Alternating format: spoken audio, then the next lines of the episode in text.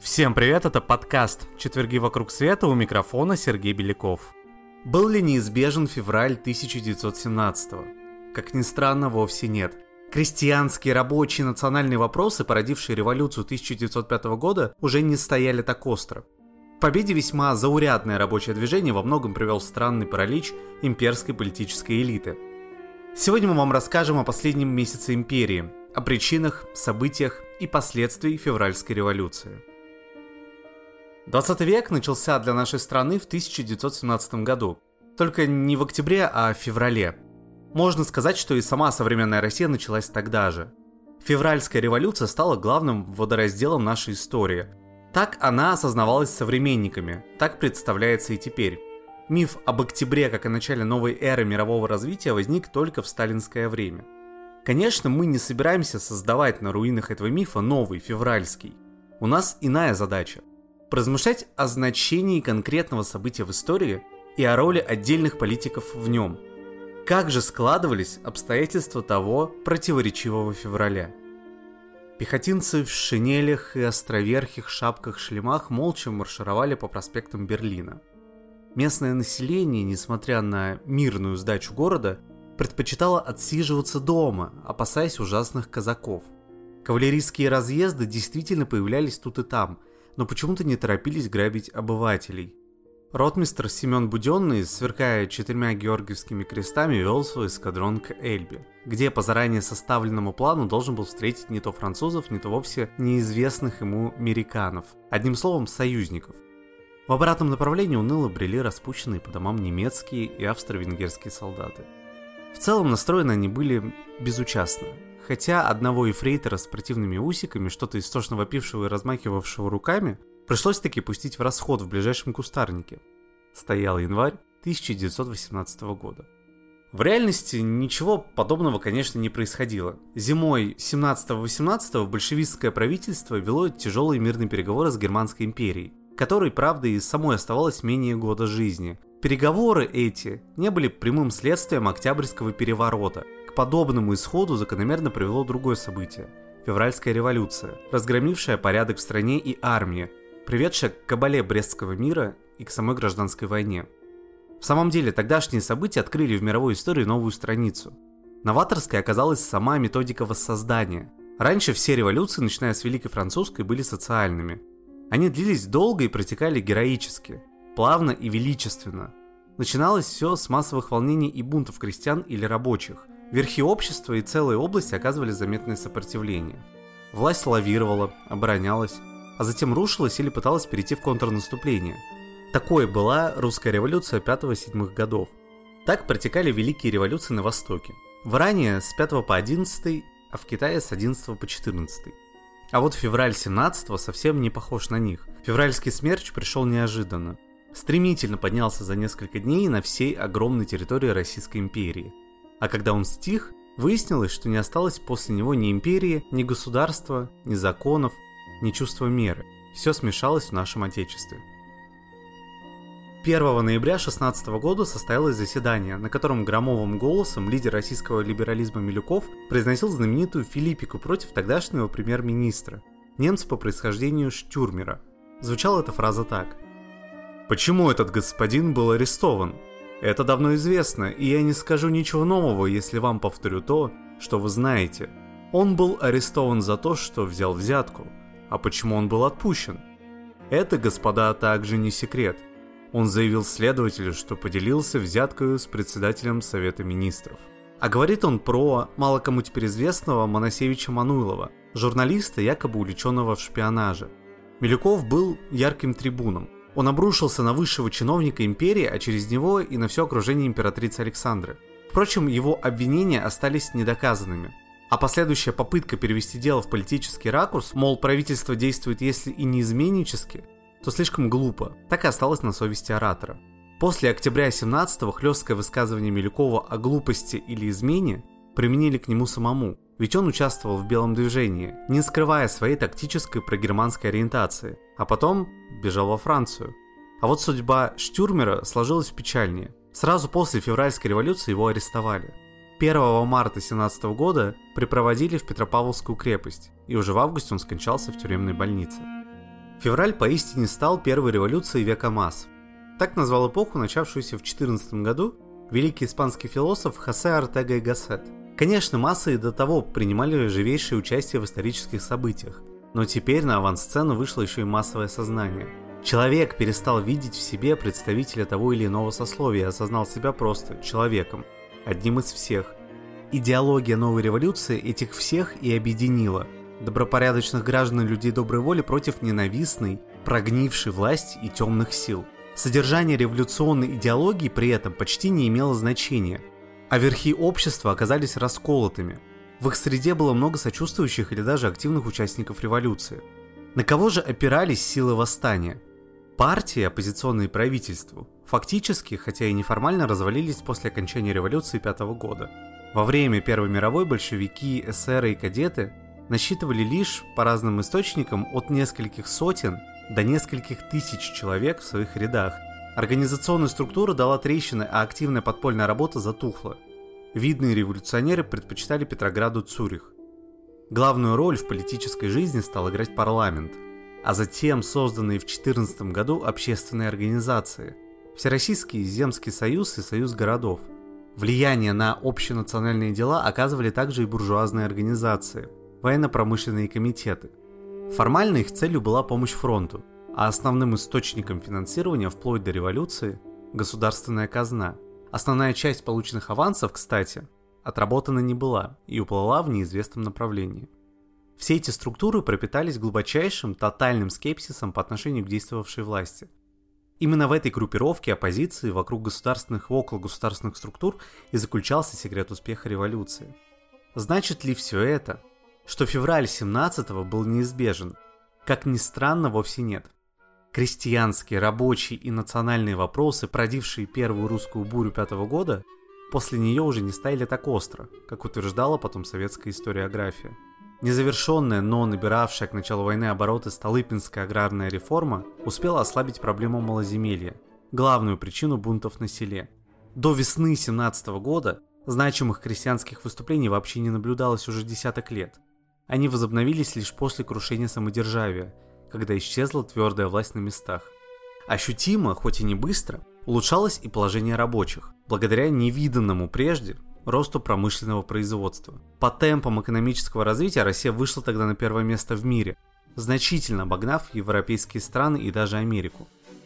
Конечно, нередко были забастовки, но они одни не могли создавать революционную ситуацию – только спонтанное восстание многочисленного петроградского гарнизона привело к победе весьма заурядное рабочее движение, имевшееся в России на 17 год. А еще вернее, привел его к победе странный паралич имперской политической элиты. Признанными лидерами легальной оппозиции накануне революции считались конституционалисты-демократы, или же кадеты, или же партия народной свободы во главе с Милюковым. В руководство партии входили известные радикально-либеральные профессора, адвокаты, журналисты. Одни из них – Василий Маклаков, Петр Струве, Иван Петрункевич. Каждый из них благородством души и казавшейся кристальной ясностью политической доктрины сводил с ума барышень-курсисток, бунтующих гимназистов и недовольных жалованием приказчиков – в предвоенные годы страна быстро европеизировалась, и политические силы, призывавшие к копированию стандартного, взятого из учебников западного опыта, могли рассчитывать на симпатии образованной и особенно полуобразованной общественности. Все, кто ненавидел самодержавие, но побаивался социалистического террора, предпочитали кадетов. Не уповая на революцию как на главную панацею от всех социальных бед, Кадеты не могли себе представить, что самодержавие добровольно откажется от своей власти. Именно кадетская партия сыграла важнейшую роль в февральских событиях. В отличие от революции в Германии, Австро-Венгрии, Турции, вызванных военным поражением, революция в России не была связана с неудачами на фронтах. Она произошла накануне нового наступления, которое не являлось жестом отчаяния и сулило стратегический успех. По сути, февральская революция была следствием внутреннего политического кризиса – обостренного небывалой социально-экономической ситуацией. С началом войны Россия, мягко говоря, оказалась в неприятной ситуации. Фронты развернулись на тысячи километров и протянулись от Балтики до Ирана. Прочие воюющие державы, как Германия с союзниками, так и Британия с Францией, контролировали относительно компактные территории с мощной промышленной сырьевой базой, транспортной сетью, торговыми путями. За спиной Антанты находилась Америка, неистощимый источник кредитов и товаров. Россия же оказалась со своими врагами один на один. Экономика подвергалась колоссальному напряжению. Наиболее важные торговые пути через Черное и Балтийское моря были отрезаны. Усиленными темпами шла милитаризация промышленности – Практически на пустом месте создавались целые отрасли, например, химпром. Благодаря виртуозным усилиям министра финансов Петра Львовича Барка удалось не допустить гиперинфляции. Она началась только при временном правительстве. Но сочетание мобилизации, роста цен и эвакуации не могло не породить социальных последствий, которые, заметим по ходу, были все же несопоставимы с трагическим положением тыла в годы Великой Отечественной войны. Летом 15 года, в период самых тяжелых поражений русских на германском фронте, кадетам удалось создать в Думе оппозиционное большинство. Прогрессивный блок, требовавший сформировать правительство общественного доверия, которое быстро провело бы социально-политические реформы. Никого не интересовала мелочь, как это сделать во время кровопролитной войны. Кроме того, оппозиция так и не смогла договориться о составе правительства своей мечты. Действовавшие министры даже попытались им помочь – войти в соглашение с прогрессистами за спиной у царя и премьер-министра Ивана Горемыкина. Но и тут ничего не вышло. Тем временем сама постановка вопроса об общественном доверии спровоцировала внутри Совета Министров кризис, закончившийся отставкой тех, кто наиболее активно ратовал за уступки оппозиции. В те дни видный кадет Николай Градескул предупреждал, нужны особые деловые качества в смысле организации жизненного процесса страны – если бы старый режим захотел зло пошутить над нами на фоне происходящей трагедии, он сказал бы «Извольте, становитесь на наше место». И что тогда? Получилось бы дилетантское министерство, лишенное деловых навыков и непривычное к политической работе в условиях обладания властью. Это могло бы оказаться гибелью. И действительно, возглавляемая кадетами Россия потерпела бы окончательное поражение еще в 15 году, а Германия перенесла бы всю тяжесть своего еще не изношенного окончательно железного кулака на Францию. У нас уже на востоке Европы такой коллапс привел бы к ликвидации целостного государства. Член прогрессивного блока Николай Савич, говоря о схожих событиях пятого года, потом заявлял, если бы демократические начала были доведены до конца, до народоправства на основе четыреххвостки, он имеет в виду всеобщего избирательного права, как требовало общество, большевики пришли бы за много лет до 17 года. Без регулярно действующего парламента Блоку не приходилось бы мечтать не то что о власти, к которой он не очень-то стремился, а и об особом влиянии. Вне Думы он становился призраком, а ведь верховная власть, пользуясь военным временем, могла распустить и долго не созывать депутатов на очередную сессию. Последним приходилось действовать осторожно. С одной стороны, не спровоцировать императора на распуск собрания, а с другой – не дать народу забыть о нем своим бездействием. В последние годы перед революцией оппозиция вырабатывала имидж неуступчивой реальной силы, опирающейся на народ. Основной пафос борьбы был направлен на разоблачение так называемых «темных сил», которые угнездились в недрах власти, погрязших в коррупции и замышлявших измену, сепаратный мир с врагом. В сознании либералов и в заявлениях разнообразных Милюковых смутные догадки вырастали сто крат и обретали плоть фактов. А ведь в правящих кругах возможность примирения с немцами даже не обсуждалась. Все знали о решимости царя воевать до конца. Любой намек на переговоры привел бы только к тому, что от власти отвернулось бы даже традиционно монархически настроенное офицерство. Все понимали бесперспективность такого шага. Ну, предположим, вышли мы из игры. Что дальше? В случае победы Германии Николай II остался бы с ней в геополитическом пространстве один на один. А если бы выиграла Антанта, она тем более нашла бы способ рассчитаться с изменником Петроградом. Однако вернемся к ситуации 16 года. Видимость влияния оппозиции росла. Якобы в ее среде зрел план дворцового переворота. Якобы уже были установлены контакты с генералами. Техника внушения работала. Под впечатлением оказались многие члены ставки главного командования, великие князья и даже западные правительства – а власть не умела бороться со слухами. Не снисходила до информационных войн и зря. Оппозиции после публичных обвинений 1 ноября 16 года отступать было некуда. Либо уходить с политической арены, либо вступить в открытую конфронтацию с правящим домом. События показали, хотя в их арсенале не было ничего, кроме успешно проведенной всероссийской пиар-компании, этого оказалось достаточно, чтобы сотворить чудо при определенном стечении обстоятельств. В первые дни революции Петроград напоминал город, где наступил праздник непослушания. Трамваи были перевернуты, толпы свободных граждан радостно слонялись по проезжей части, мимо проносились автомобили с вооруженными солдатами, обывателями и гимназистами в обнимку – по городу шли стихийные массовые аресты приспешников царского режима. Студенты в подворотнях расправлялись с разоблаченными полицейскими агентами. Объявленный в начале войны сухой закон был сорван. Солдаты разгромили винные склады. Желание употребить весь имеющийся в городе спирт привело к многочисленным жертвам. Мостовую усыпала шелуха от семечек, которую крестьяне в серых шинелях отныне могли свободно бросать на брусчатку – Дворники, которых в Старой России всегда неформально приравнивали к низшим полицейским чинам, были взяты под подозрение и на работу предпочитали не выходить. Наиболее колоритным революционным лидером был Александр Керенский, адвокат-социалист, депутат Думы, хорошо известный стране яркими речами с пылким, слегка истеричным налетом. В феврале 17 он сразу пришелся ко двору. В дни революции он сменил внешний облик. Фрак с иголочки превратился в военный френч, цилиндр – в фуражку – Ладонь теперь кладется за отворот, на Бонапартов манер. Жесткая критика власти и призывы к классовой борьбе сменяются в его выступлениях на лозунги национального единения и укрепления революционной демократии. Революционный карнавал ослеплял и отвлекал от будней, которые всегда и везде имеют один и тот же цвет – серый. Оказывается, свалить монарха можно не только в Европе, но и у нас. В течение нескольких месяцев вся Россия крутила с Керенским бурный роман – а затем разрыв между словами и действительностью приобрел катастрофические масштабы. Командование в те дни готовило последнее и решительное весеннее наступление. Железные дороги были забиты составами с оружием и боеприпасами. За последний год монархии их было произведено столько, что Красной Армии потом хватило на всю гражданскую и последующие войны вплоть до 1941 года.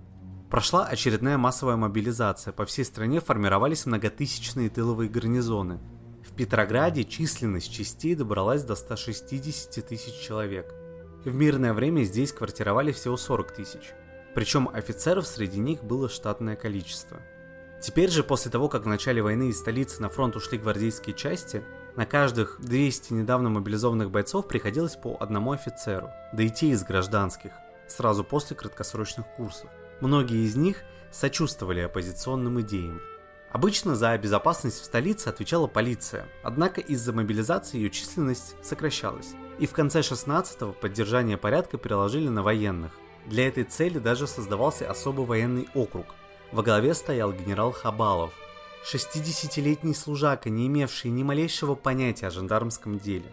А несколькими месяцами ранее министром внутренних дел стал Александр Протопопов, бывший зам председателя Думы – первый и последний в истории дореволюционной России глава МВД без административного опыта. На этот пост он, представитель парламентского большинства, был назначен для улучшения отношений правительства с Думой, но вышло наоборот. Бывшие товарищи восприняли его как ренегата, а сам Протопопов, затравленный парламентским большинством, метнулся в противоположный лагерь. Он любил рассказывать о том, как утопит в крови бунты и спасет монархию любой ценой – но дальше рассказов дело не пошло. Что же до императора, то он уже полтора года по преимуществу проводил время в Могилевской ставке, и ситуацию в столице представлял плохо. Непопулярная императрица Александра Федоровна довольно эффективно заменяла его по гражданской части. Однако, как не грех, именно в феврале царские дочери, находившиеся в царском селе, заболели корью, и мать посвящала им почти все время. По роковому стечению обстоятельств власть столицы на несколько недель оказалась в случайных руках, Точнее, в нужный момент ее вообще не оказалось. В этих условиях оппозиции грех было не задуматься о перевороте. Самыми активными были лидеры общественных организаций Гучков и князь Львов. Почему бы в самом деле оперативно не заменить новым государем Николая, неспособного добиться перелома на фронтах и провести необходимые реформы? Позже Гучков признавался, он планировал захватить императорский поезд между Ставкой и Царским селом, вынудить царя отречься, а затем, заручившись поддержкой своих воинских частей, арестовать правительство. Еще во время подготовки заговора он часто рассказывал о своих планах, работая на либеральный имидж. Однако история в очередной раз пошла не туда, куда ее подталкивали, а так, как сложились обстоятельства. Погода в городе на Неве в конце зимы стояла неважная. Холодный ветер гонял по улицам хлопья снега. Из-за колоссального военного напряжения железных дорог в столице возникли перебои с хлебными поставками. Хлеб, как и другие продукты в стране, не перевелся. Малоизвестный факт, что в военное время крестьяне, не мобилизированные на фронт, питались лучше обычного, ведь хлеб не вывозили за рубеж, торговые пути были перекрыты войной. Под влиянием оппозиционной пропаганды перевелось народное терпение. 23 февраля в городе встали хлебные очереди, и произошел стихийный взрыв массового недовольства. Днем позже политическая стачка рабочих. И, наконец, свершилось то, чему немедленно приводит любая революция. Экономическая жизнь была буквально парализована – тем не менее, активно подначивавшие рабочих социалисты, те немногие, что оказались в столице, депутаты Чхеидзе и Керенский, большевик Шляпников, никак не могли подтолкнуть их к самым решительным шагам, а войска долго не прибегали к оружию. Сделано это было лишь на третий день волнений, да и то в ответ на выстрелы из толпы демонстрантов. Власть проявляла странную нерешительность, и либеральные думцы были уверены, бастующим готовят ловушку. Ходили неоправдавшиеся слухи, что полицейских и солдат вооружили пулеметами для расстрела митингов.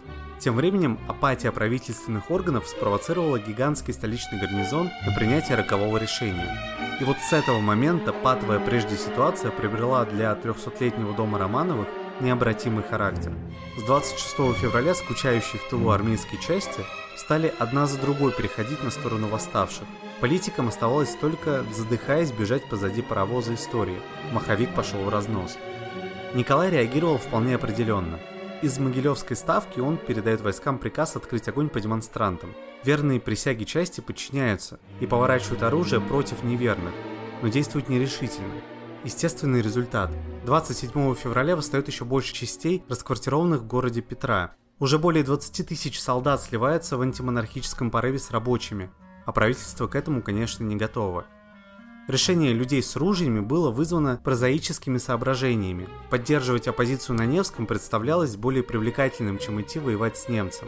Солдаты толпой, а иногда по привычке, колоннами с офицерами во главе с развивающимися красными флагами, пришли к зданию Государственной Думы и объявили о подчинении парламенту. Такой шаг придавал бунту черты легитимности на случай будущих репрессий. В течение одного злосчастного дня Петроград оказался в руках восставших, отдав на их милость свои дворцы и вековые институты. В тот же вечер Дума выбирает из своего состава Временный комитет для управления страной, во главе которого встает ее многолетний председатель Михаил Радзянко. Комитет стремится сохранить в столице видимость порядка. Расчет прост. Однозначно примкнуть к революции невозможно, она уже перекрыла все мечты либералов. Да и небезопасно. А вдруг с фронта явится верный императору войска и устроит в колыбели революции тотальную проверку паспортного режима? Что тогда делать оппозиционным депутатам, которых мятежники признали своими политическими лидерами? Временный комитет занялся двумя вещами.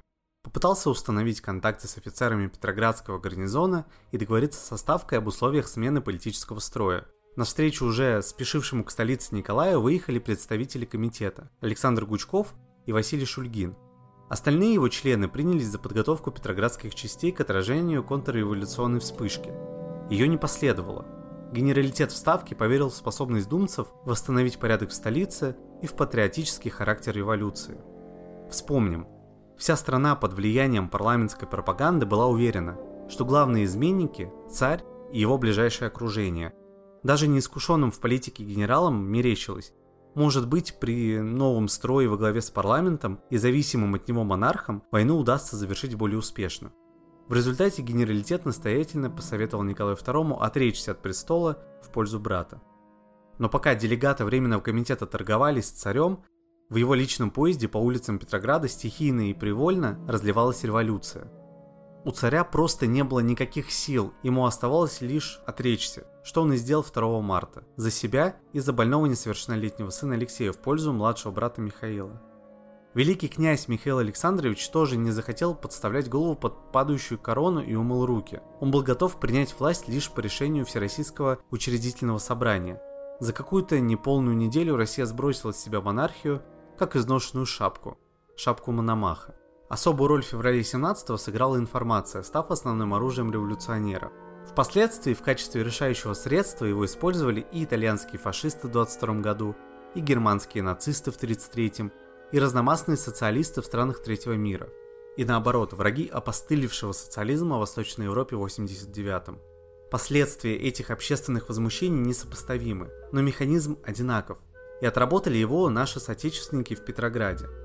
Основными инструментами борьбы в феврале выступили Думская трибуна и печать. Инструменты грозные. Стенограммы заседаний парламента расходились и читались по всей стране, как бульварные романы. Целые страницы отводили им газеты, а их с начала Первой мировой стали читать даже в деревне. В результате за год усиленной работы с населением Вся страна и поверила в миф о темных силах. Мол, императрица со своим фаворитом Гришкой Распутиным посадила во главе правительства немца и готовится подарить Россию кайзеру. Не то чтобы все так хотели воевать, скорее наоборот, но одна мысль никому не давала покоя. За что же на алтарь неодержанной еще победы принесено столько жертв? Как бывает обычно, ожидавшееся давно приходит неожиданно – Думцы так легко заклинали революцию, что совершенно растерялись, когда она произошла. Лидер левых кадетов Николай Некрасов признавался товарищам, что в этот момент ждал расправы и чувствовал уже веревку на шее своей. Сначала арестуйте министров, ныли депутаты в ответ на призывы горячих голов возглавить солдатское движение. Лишь после того, как правительство перестало существовать, Таврический дворец провозгласил себя главной властью. Являлся он таковой с самого начала лишь формально – Членам Временного комитета пришлось иметь дело не только с разгулявшимися толпами восставших, но и с наспех организованными социалистами в том же здании, Петроградским комитетом рабочих и солдатских депутатов.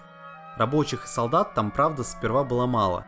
В основном заседала безликая, но крикливая социалистическая интеллигенция, которой в России всегда было хоть отбавляй. Петросовет почел за благо признать Думский комитет – но провозгласил над ним революционный контроль, реализовать который предполагалось через тесный контакт с военными. Они-то и стали главным объектом социалистической пропаганды. Долго убеждать еще не нюхавших пороха столичных служивых в необходимости крепить революционные завоевания не пришлось. Те быстро превратились во взрывоопасное сборище дезертиров – в то же время личные контакты думских лидеров с офицерами генерального штаба помогли им эффективно предотвратить попытки подтянуть в столицу дисциплинированные правительственные войска. Все остальное пошло как по нотам. Сперва комитет и совет сформировали временное правительство.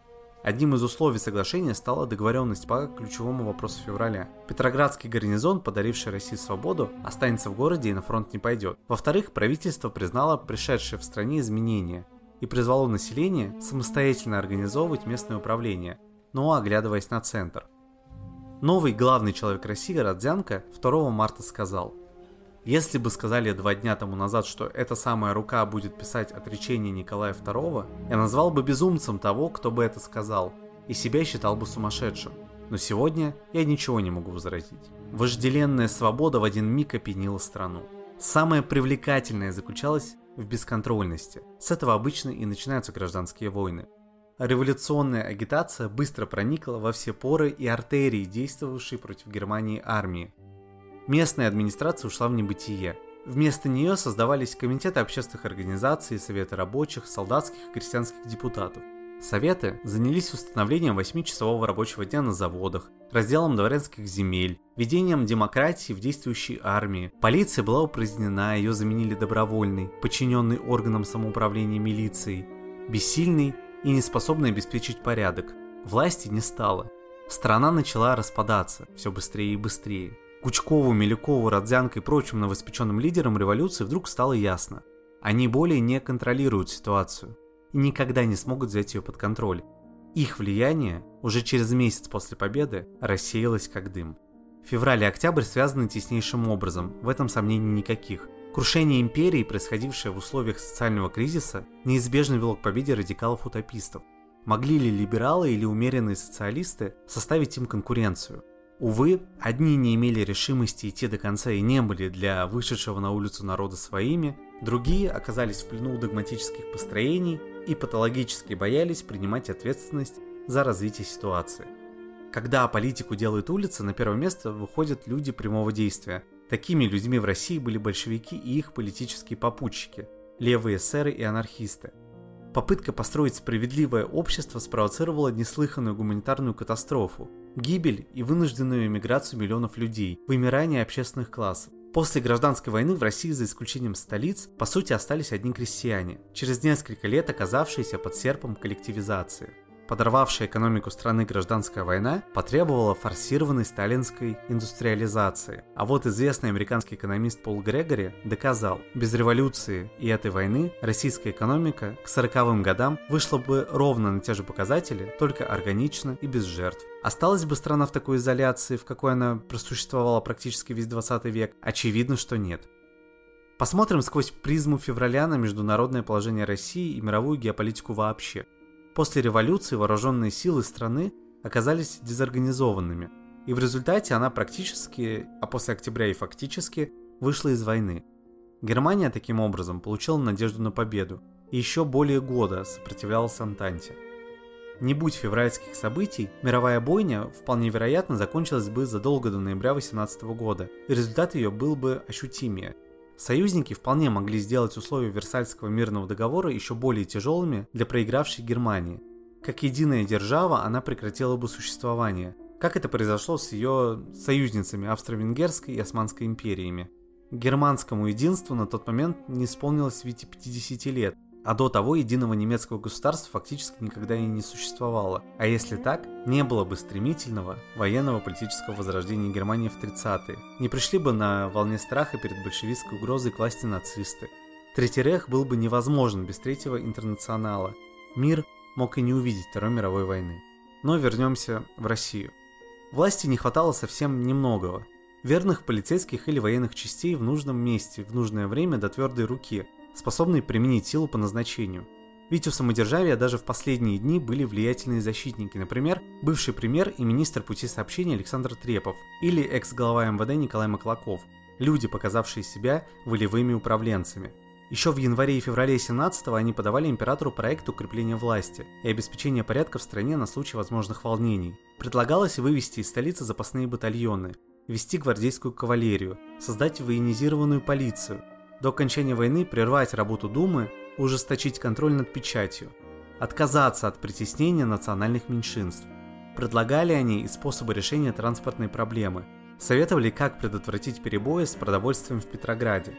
Настоятельно рекомендовали, правда уже потом, в мирные дни, расширить права местного самоуправления. Эти правые защитники монархии также имели представление о перспективах послевоенного развития страны. В их планы входило предоставление независимости Польши, при условии ее вступления с империей в оборонительный союз, соединение Стамбула с Черноморскими проливами, Восточной Пруссии и Львовщины.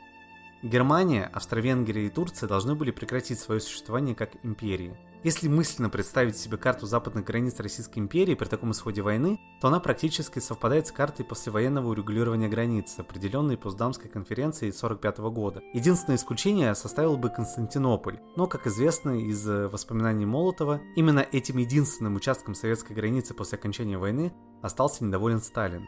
Как заметил мудрый Черчилль, Вторая мировая дала победившим странам то, что они упустили после Первой. Как же могла сложиться ситуация в сослагательном наклонении? Победа Антанты, несомненно, вызвала бы ее распад. Противоречия между Россией и Британией по вопросу османского наследства неизбежно вызывали бы разлад между ними. На Дальнем Востоке возникло бы американско-японское противостояние. Усиление Японии в Китае вызвало бы недовольство в России, а это повышало вероятность возобновления антирусского британско-японского союза и могло привести к русско-американскому сближению. Новая мировая война в такой ситуации была бы маловероятна. Внешняя политика России могла быть малоуспешной и менее активной. Но обычно именно такие обстоятельства провоцировали ее активное внутреннее реформирование и развитие, которое еще в середине 20 века могло сделать Россию самой мощной экономической и политической державой Старого Света. Наши прадеды рассудили по-иному. А на этом все. Это был подкаст «Четверги вокруг света». До новых встреч!